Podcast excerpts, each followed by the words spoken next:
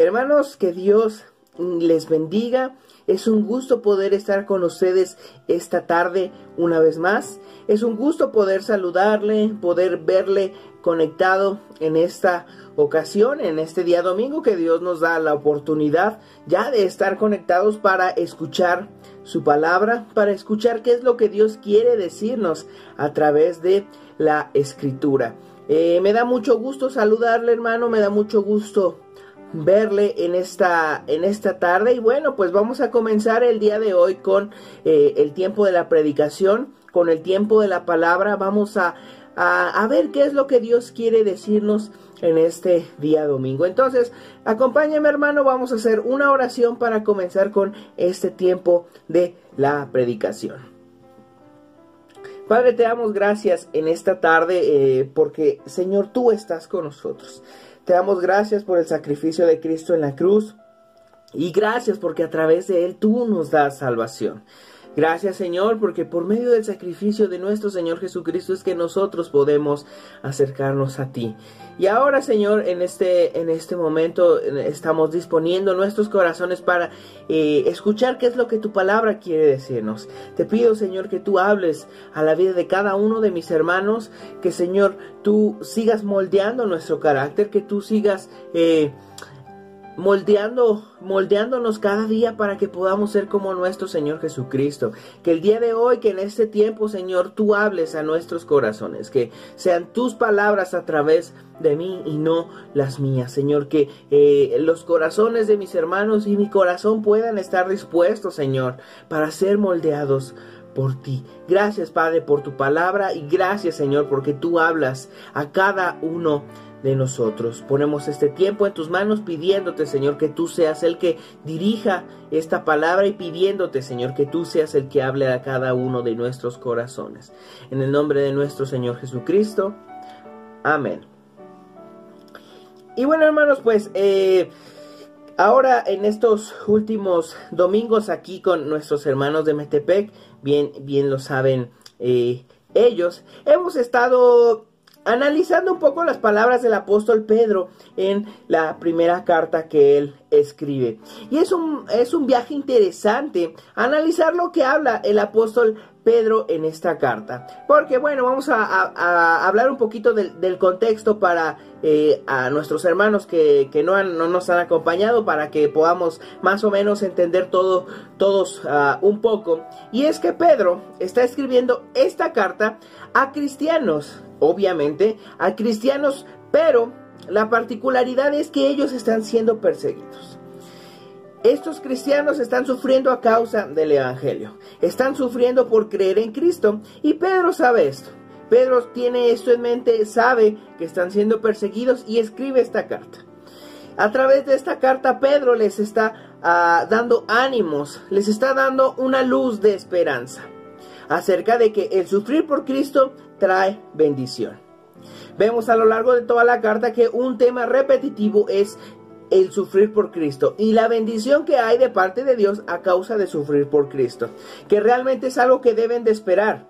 Y Pedro lo que hace es asemejar ese, eh, eh, esa persecución que ellos están sufriendo con la persecución, con el martirio, con el sufrimiento que pasó nuestro Señor Jesucristo. Entonces lo que Pedro hace es decirles, si ustedes son perseguidos, gócense, porque están sufriendo de la misma manera que sufrió nuestro Señor Jesucristo. Entonces nuestros hermanos están siendo perseguidos y han tenido que dejar sus hogares han tenido que dejar eh, sus lugares de donde ellos eran porque básicamente han sido corridos, ya que el imperio romano en este tiempo estaba en contra del cristianismo, porque el cristianismo llegó a causar una eh, revolución básicamente en aquel entonces. Eh, quizá lo recuerde, lo he de mencionar otra vez, en aquel tiempo el emperador, el César, era considerado como una deidad, era considerado como el Señor como el, soberano, el único que, eh, puede recibir, eh, que podía recibir adoración en aquel entonces. Por lo que básicamente todos los, ciudadanos en Roma, todos los pueblos subyugados a Roma, debían rendirle eh, culto a el César. Los únicos que no podían hacerlo eran los judíos. Ellos estaban eh, exentos de esto, pero debido a la, el celo tan grande que tenían por su religión que solamente Dios puede ser adorado. Entonces, cuando vienen los cristianos, al principio la disputa que, que había entre los cristianos y los judíos, al imperio romano le pareció algo como normal. Ellos pensaron que no había problema porque pensaron que el cristianismo era una secta salida del, judaísmo, que se había hecho otra rama. Pero en el momento en el que se dan cuenta que, que, los cristianos no pertenecen a los judíos y que los cristianos tampoco están adorando al César, o porque había de dos, o, tenías que adorar al César igual que todos, o, o si eras judío, pues no tenías que adorarle. Pero si no eras judío, entonces tenías que adorar al César. Los cristianos entonces se habían despegado de la religión del judaísmo y no tenían ese derecho legal, por así decirlo, de no adorar al César, por lo que debían adorarle. Pero a causa de que ellos no adoraban al César, sino que adoraban a Jesús, y lo que ellos decían es que Jesús era el Señor de las cosas y no el César, eso provocaba la persecución. No, que no dijeran César es el Señor, sino que dijeran Jesús es el Señor. Esto era lo que traía persecución en aquel entonces.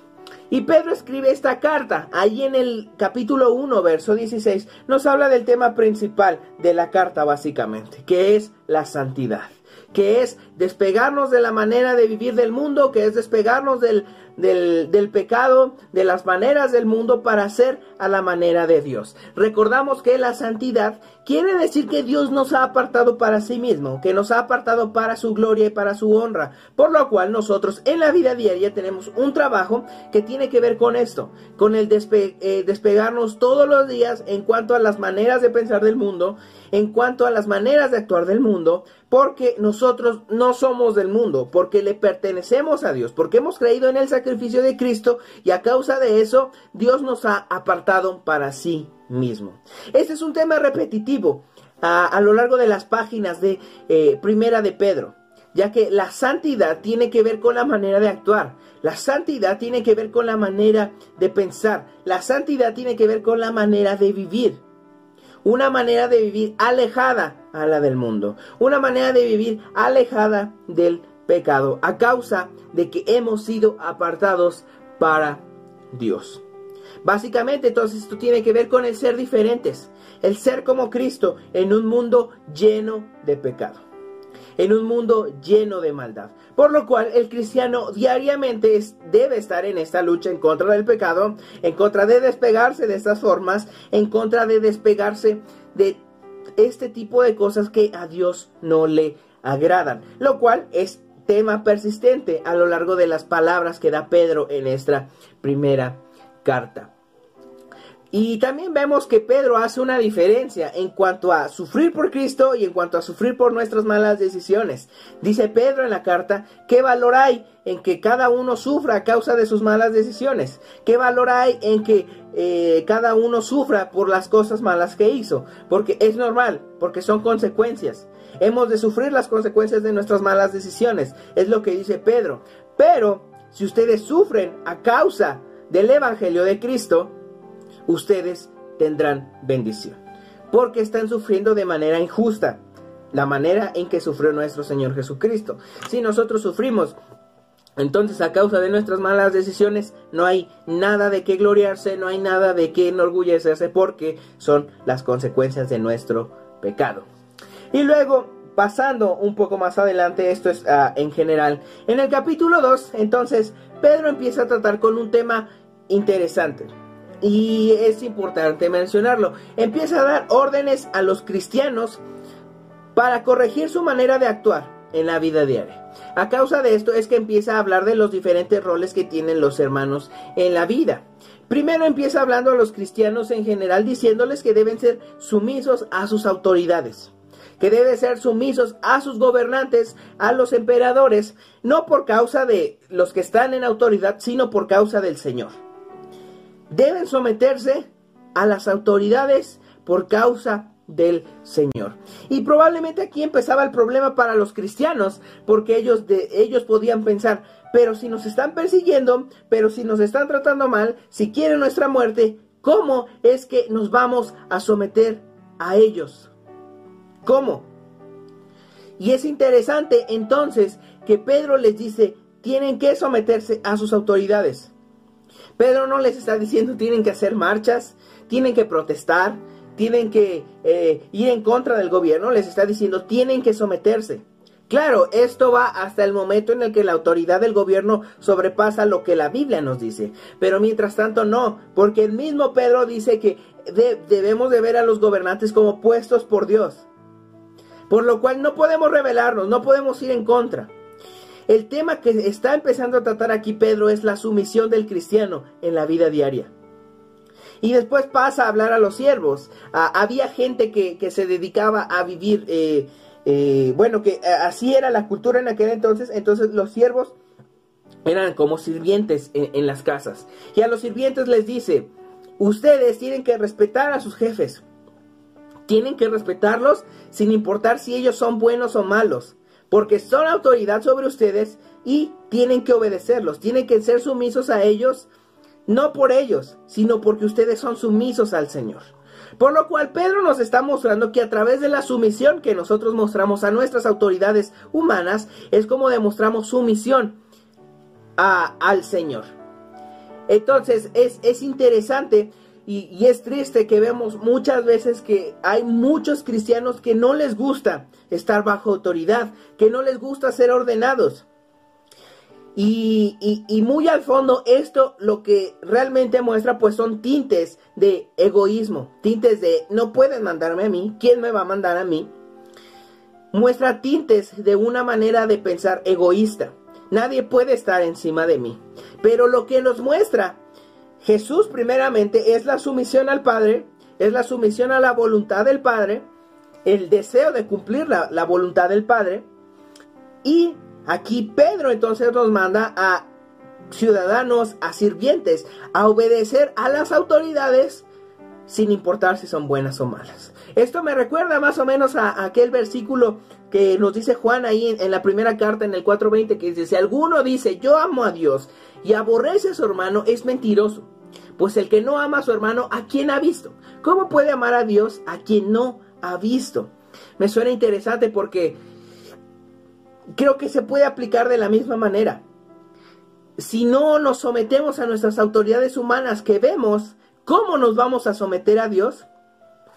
Pero bueno, eh, lo que está diciendo Pedro entonces es que está haciendo un énfasis en cuanto a la sumisión cristiana. Y luego pasa a hablar de eh, el matrimonio, el matrimonio cristiano. Primero empieza hablando a las esposas y les dice que ellas deben someterse a sus esposos, aun cuando no sean creyentes. Porque esto tiene un fin, esto tiene un propósito.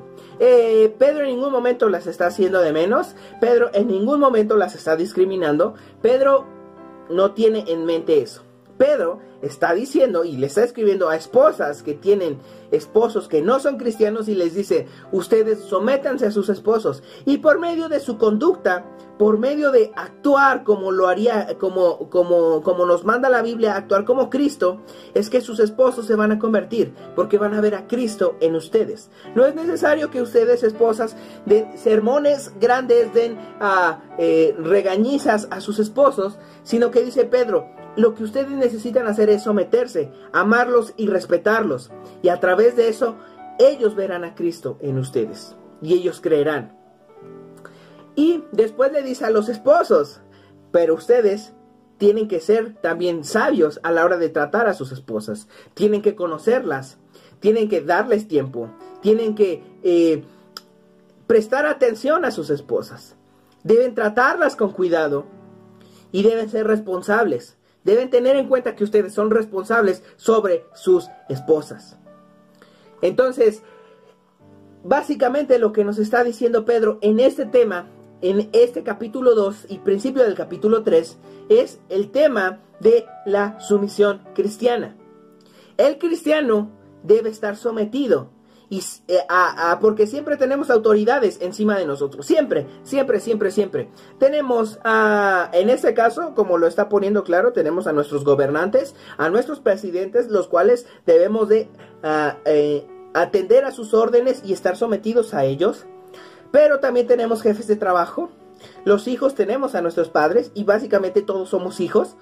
a pesar de que eh, nuestros padres hayan muerto, eso no deja de, de, eso no nos quita que seamos hijos y no nos quita mandatos que nos dieron nuestros padres. Entonces, Pedro lo que dice es que el cristiano debe estar sometido, debe estar sometido a sus autoridades humanas. En este caso especifica solo algunos, pero la idea es que el cristiano debe estar sometido a las, eh, a las autoridades humanas, porque de esta manera demuestra sumisión a Dios. Entonces, ahora pasando al verso 8 en el capítulo 3, llega Pedro a hablar de un mismo sentir. Y vamos a ver tres puntos principales en este mismo sentir que nos dice Pedro. Ahí en el verso 8 dice, finalmente, sé todos de un mismo sentir.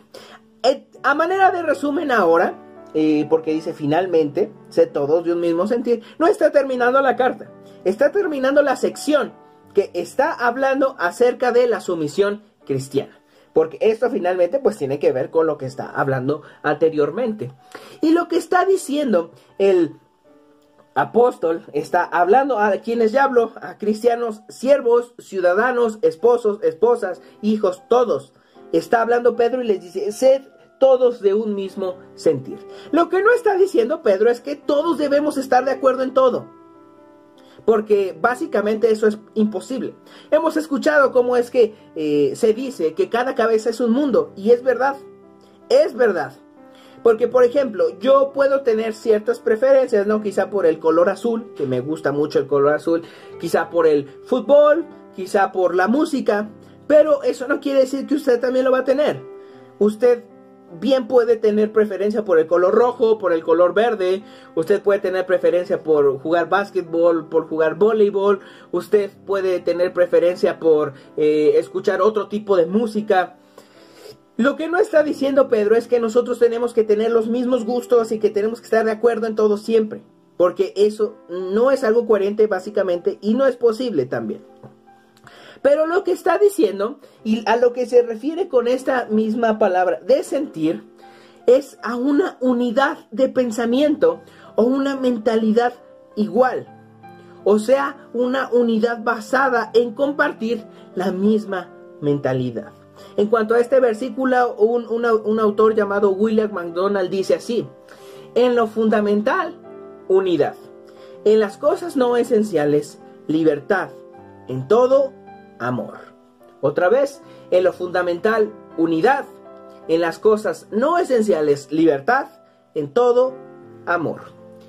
Entonces, a lo que se está refiriendo Pedro es que como cristianos, como iglesia, debemos de tener un mismo sentir, una misma manera de pensar, una misma manera de actuar. Quizá usted se pregunte, ¿y cómo es? Bueno, entonces ahora Pedro, en este primer punto principal, se da la tarea de explicar cuál es esa misma manera de sentir, esa misma manera de pensar. Y dice, compasivos, eh, fraternalmente, misericordiosos y amigables. En primer lugar, entonces menciona la compasión. En este primer punto principal, el primer subpunto es la compasión, que quiere decir literalmente sufrir con. Y si lo pensamos bien, tiene mucho sentido que esté escribiendo esto y que esté diciendo que los cristianos deben ser compasivos porque está escribiendo a cristianos que están sufriendo persecución. Los cristianos habían de sufrir la persecución con aquellos que, eh, los que no estaban sufriendo persecución debían de sufrirla con aquellos que sí. Y aquellos que estaban sufriendo persecución debían también sufrirla con los demás que lo están sufriendo. ninguno es más, es que mi dolor es más importante que el tuyo. Nada de eso. Nosotros también hemos de sufrir la persecución con nuestros hermanos y dolernos de ellos y elevar oraciones a Dios por nuestros hermanos, por valor y porque no falte fe en ellos. Otra idea que eh, esto de compasión lleva es lo que hemos escuchado mucho, el ponernos en los zapatos de otras personas que nosotros nos pongamos en los zapatos de nuestros hermanos que están sufriendo persecución a causa del Evangelio y levantar una oración. Esto nos recuerda lo que dice, eh, dice Pablo, perdona, ya en Romanos capítulo 12, verso 15. Gozaos con los, con los que se gozan, llorad con los que lloran. Ser uno mismo. Tener esta misma manera eh, de ver el mundo de compasión, de sentir, de ser sensibles a lo que están sintiendo nuestros hermanos, en este caso a los que están eh, sufriendo persecución.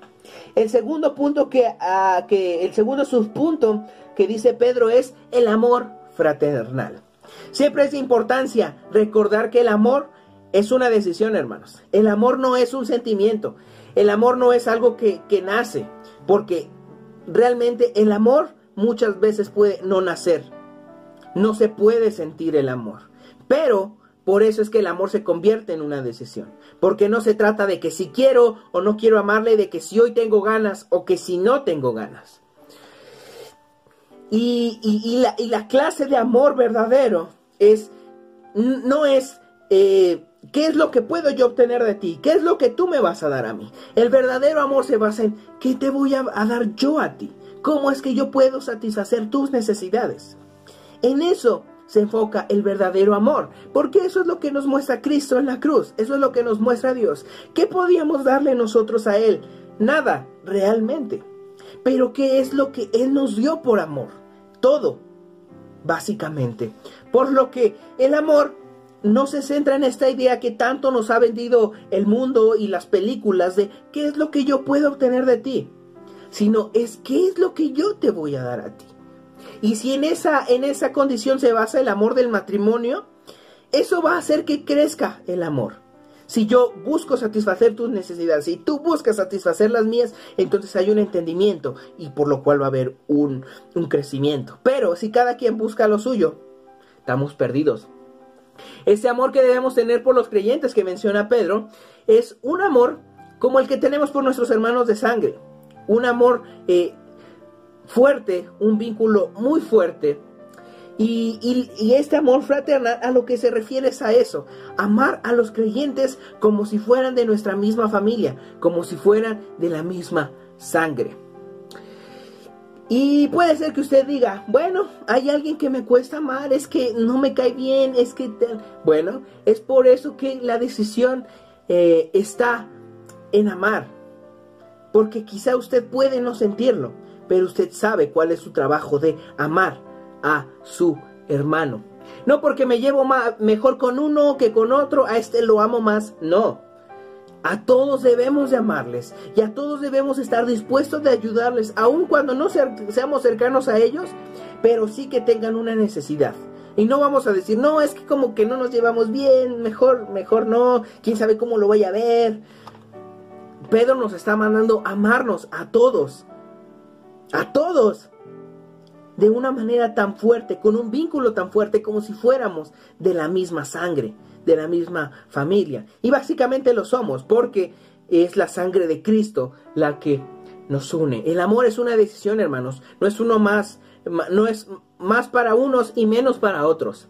Recordemos que Dios no hace excepción, acepción de personas. El tercer subpunto que menciona Pedro entonces es la misericordia, que quiere decir un corazón tierno o un buen corazón.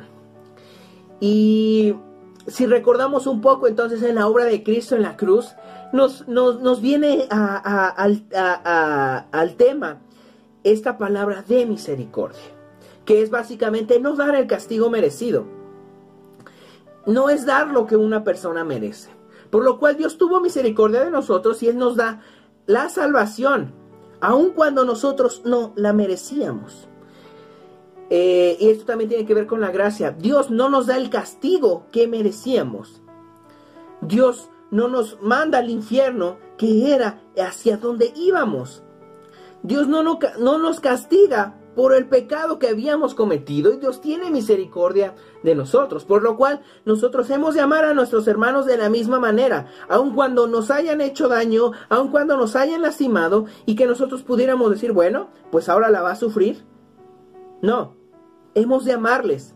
Y si ellos nos han lastimado, nosotros no tenemos por qué ir a hacerles lo mismo. Porque quizá fue, quizá fue con, toda la intención de lastimarnos, pero quizá no. Quizá tuvo que ver con ah, un malentendido. Y nosotros no podemos hacer eso. Nosotros no hacemos eso. Si a nosotros nos hicieron daño, nosotros no podemos ir a pagarse la doble. El cuarto subpunto que menciona entonces es, eh, en cuanto amigable, ah, es el ser amables. Otra cosa que sin duda es siempre bueno recordar es que nuestro bienestar y nuestra felicidad no depende de las circunstancias, hermano. Su felicidad y su bienestar no puede depender de que si usted se siente bien o se siente mal. No puede, porque es una vida basada en sentimientos y sabe que una vida así es una vida muy triste. Se imagina ser así como el, como el agua que viene y va, que un momento es como las olas que están así. Así es la persona que vive guiada por sus sentimientos.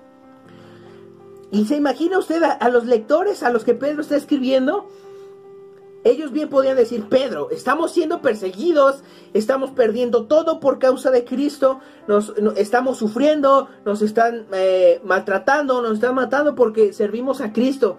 ¿Y quieres que seamos amables? ¿Eso es lo que quieres? ¿Que seamos amables cuando nos están persiguiendo? Ellos tenían el derecho de decir, eh, no, Pedro, estás, estás mal. O sea, si nos está tratando mal y tú quieres que los tratemos bien, pues, ¿qué te pasa? Tú estás, tú estás mal, estás perdido. Pero lo que Pedro les dice es, ustedes no pueden hacer, ustedes no hacen eso. Su vida no está basada en sentimientos. Su vida no está basada en que se siente bien o se sienten mal. Ustedes no están basados en eso.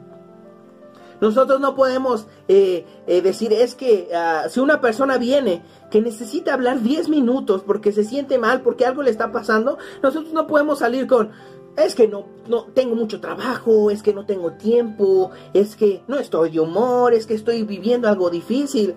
Sí, podemos estar viviendo cualquier cosa complicada, sí, pero nuestro trato hacia las personas no tiene por qué cambiar. Ya me imagino nosotros que, estamos ah, sufriendo algo y vamos en oración a Dios y le decimos, Señor, es que estoy pasando esto. Ya me imagino excusas eh, sentimentalistas de parte de Dios diciendo, es que hoy no estoy de humor, ah, regresa al rato, a ver si ya me siento mejor. ¿Qué? Dios no, no tiene una respuesta sentimentalista cuando nosotros le buscamos, cuando nosotros nos acercamos a Él. ¿Por qué nosotros habíamos de darnos ese lujo? de decir, es que hoy tengo mucho trabajo, no puedo atenderle, es que hoy eh, no me siento bien, es que estoy pasando una, algo difícil, no, no puedo atenderte. Es más importante mi necesidad que la tuya, básicamente. Un, tinte egoísta, tratando de atender lo nuestro antes de atender a la otra persona. Y sabe que el amor consta de eso, de despegarme de mi preferencia por atender la tuya. Entonces, esta, ah, esto de amigable que tiene que ver con, con eh, el ser amables, es el que no podemos guiarnos por nuestros sentimientos, hermanos. No, no, nuestra respuesta hacia la gente no puede depender de cómo me siento o cómo no me siento.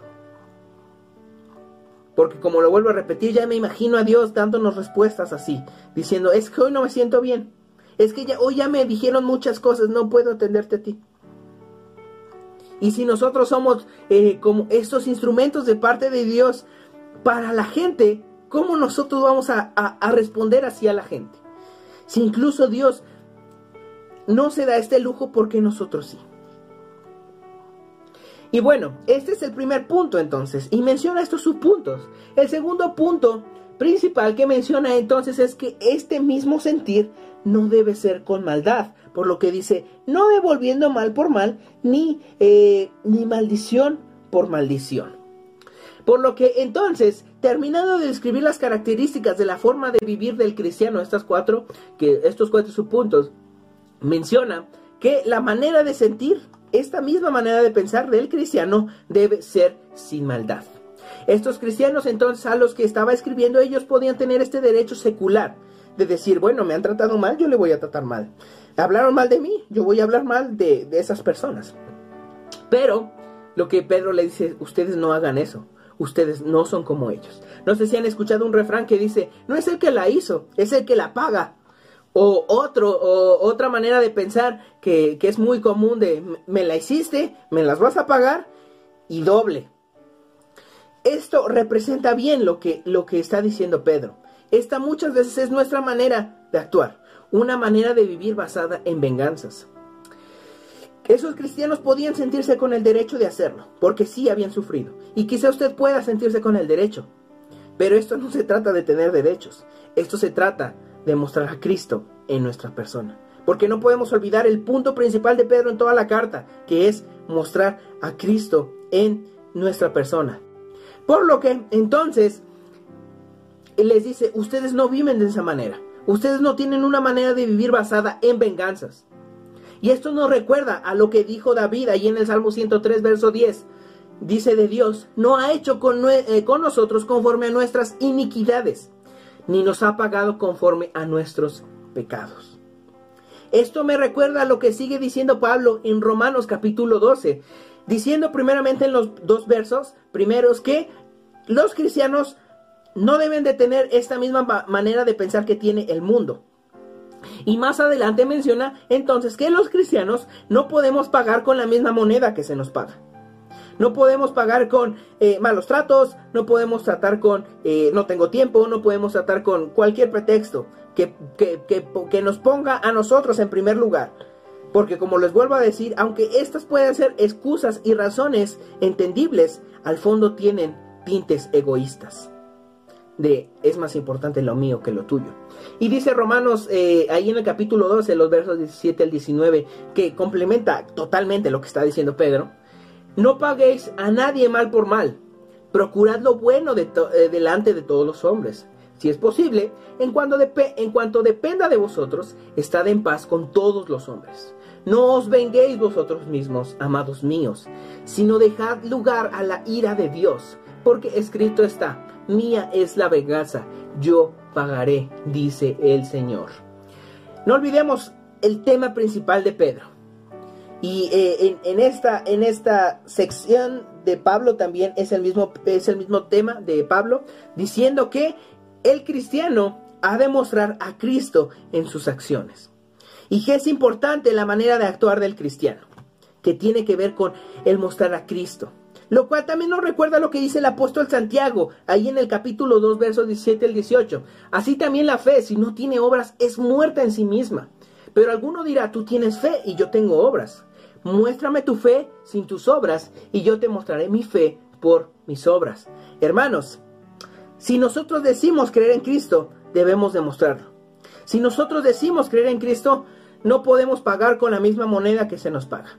Si nosotros decimos creer en Cristo, no podemos actuar de la misma manera que actuábamos. Si nosotros decimos creer en Cristo, debemos dejar de hacer ciertas cosas. No podemos seguir de la misma manera. Es importante recordar esto, muy, muy importante recordarlo. Finalmente el punto 3 que menciona Pedro es que este mismo sentir debe ser de bendición por lo que dice en el verso 9, sino por el contrario, bendiciendo. Habiendo dicho todo esto y poniendo claro Pedro que eh, cómo es, debe ser la manera de actuar del cristiano y que la manera de sentir no es de maldición, sino bendición, muestra entonces que hay algo importante que hacer. Y también lo vuelve a mencionar eh, Pablo allí en Romanos 12, 14. Dice, bendecid a los que os persiguen, bendecid y no maldigáis. Ahora, en contraparte, muestra este sentir de bendición Pedro.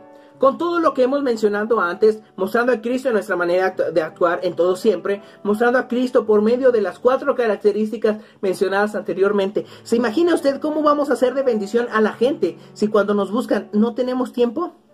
¿Se imagina cómo vamos a hacer de bendición a la gente si cuando eh, necesitan un consejo nosotros decimos es que no tengo tiempo, es que no puedo, es que me siento mal, es que no tengo ánimo, es que estoy pasando algo difícil?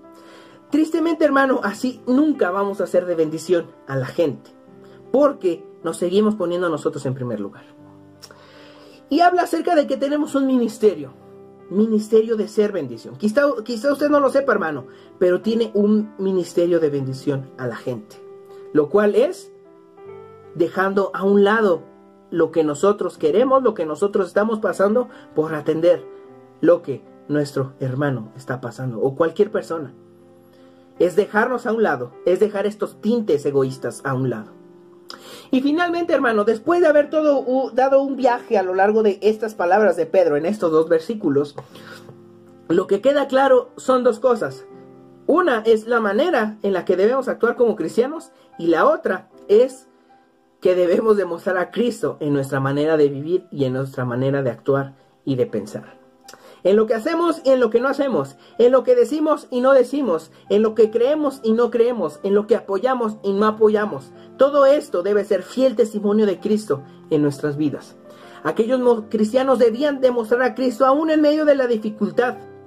Cuanto más nosotros que no estamos pasando tal dificultad que ellos estaban viviendo. La pregunta obligada entonces es, ¿realmente estamos mostrando a Cristo en nuestra vida? ¿Realmente usted está mostrando a Cristo en su manera de pensar? ¿Realmente muestra a Cristo en su manera de vivir? ¿Realmente muestra a Cristo en su matrimonio? ¿Realmente muestra a Cristo en su vida como trabajador? ¿Realmente muestra a Cristo sus metas, sus sueños, sus ideales? ¿Muestran a Cristo? ¿Son la compasión, el amor fraternal, la misericordia, la amistad algo que le identifique a usted? Si quizá usted no tiene dudas, si usted, sí, perdón, si quizá usted tiene dudas acerca de que es así, muy probablemente no esté demostrando a Cristo. Y si usted sigue teniendo dudas, si usted es casado, mm, pregúntele a su esposa si realmente lo demuestra. Y esposa, pregúntele a su esposo si realmente lo demuestra y se darán cuenta. Y ustedes, eh, aquellos solteros, tan, tan fácil como acercarse a un amigo. Y si para empezar les da pena preguntarle si demuestran a Cristo, pues ahí tienen su respuesta. Hermanos, no podemos engañarnos. Es necesario hacer cambios en nuestras vidas. Es necesario hacer cambios en nuestras maneras de pensar y de actuar. Y es necesario ajustarnos a, lo que Pedro nos dice a través de este versículo, de estos dos versos. Es necesario ajustarnos a la voz de Dios por medio de Pedro. Hoy es un buen día para hacer cambios, hermanos. Hoy es un buen día para cambiar las cosas. Y de nada va a servir, hermanos, si usted dice, sí quiero cambiar, sí quiero ah, hacerlo, pero no lo hace. ¿Verdaderamente es tan valioso el sacrificio de Cristo? Claro que lo es. Pero para usted lo es. ¿Para usted vale la pena dejar su manera de actuar por el sacrificio de Cristo? ¿Realmente lo vale para usted? Por lo que finalmente, hermanos, entonces es necesario hacer ajustes en nuestra vida. Es necesario cambiar. Es necesario corregir nuestras relaciones, es necesario dejar de enojarnos, es necesario dejar los lugares que nos incitan a pecar, es necesario dejar de robar, es necesario eh, corregir los problemas que dejamos con personas, es necesario casarse, es necesario eh, restablecer relaciones, es necesario resolver asuntos, es necesario, hermanos. Porque debemos demostrar a Cristo en nuestra manera de vivir. Lo que hace el mundo es dejarlo todo y aventarlo. Pero Dios no nos mostró eso. Cristo no nos mostró eso. Lo que tenemos que hacer es arreglar las cosas. Es dejar de pecar. Es dejar a un lado las malas actitudes que no demuestran a Cristo en nuestra vida. Es necesario cambiar si verdaderamente hemos creído en Cristo. Si verdaderamente es valioso el sacrificio de Cristo en la cruz, lo vamos a demostrar con nuestras acciones. Lo dice Santiago. Si realmente crees, has de mostrarlo, porque la fe sin obras es muerta. Si hemos creído verdaderamente en Cristo, es momento de hacer ajustes. Que Dios les bendiga.